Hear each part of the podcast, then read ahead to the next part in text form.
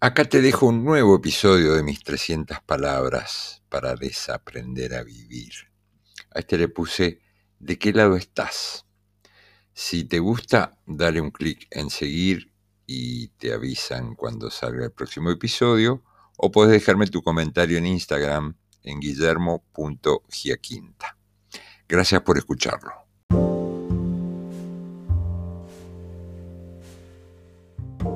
La verdad es que con el tiempo uno aprende a aceptar que casi siempre alguien llega antes que vos y que el lugar que te toca es completamente accidental en esta vida. El que está ahí hace media hora seguro que es cocinero de algún restaurante. Qué pesado, él y su canasto. Y encima cambia las verduras que no le parecen bellas y lo dice en voz alta el pelotudo. Ahora nos hemos juntado como 10 en esta verdulería y no sé por qué me siento observado.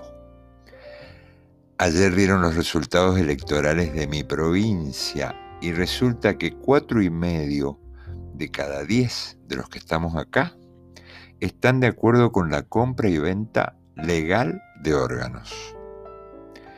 Me acordé de ese documental de Nepal que hablaba del Valle de Riñones o algo así. Parece que un sismo destruyó una aldea de gente humilde y a algún emprendedor se le ocurrió ofrecerles dos mil dólares por un riñón. Las imágenes de grandes y chicos con una cicatriz gigante en el costado son como mínimo amargantes, pero más te asquea que algunos vecinos cuentan que les pagaron solo 250 dólares y el informe dice que se venden por 10 mil. Oferta y demanda, que le dicen.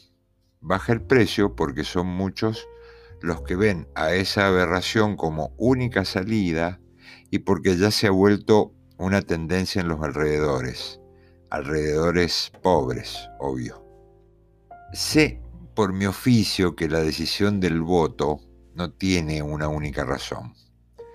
Sé también que las promesas electorales no están hechas para cumplirse, pero sí para mostrar de qué serían capaces. Y que existe en nosotros ese necio sesgo de confirmación que no deja pensar libremente y tanta otra cosa. Pienso que en un punto la buena decisión de un voto pasaría por preguntarte, con la manito en el corazón, ¿de qué lado estás?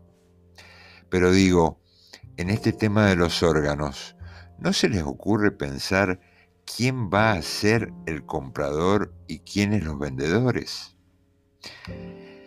Yo de momento no me preocupo demasiado porque me parece que a golpe de vista nomás no doy como donante de nada a lo mejor las zapatillas.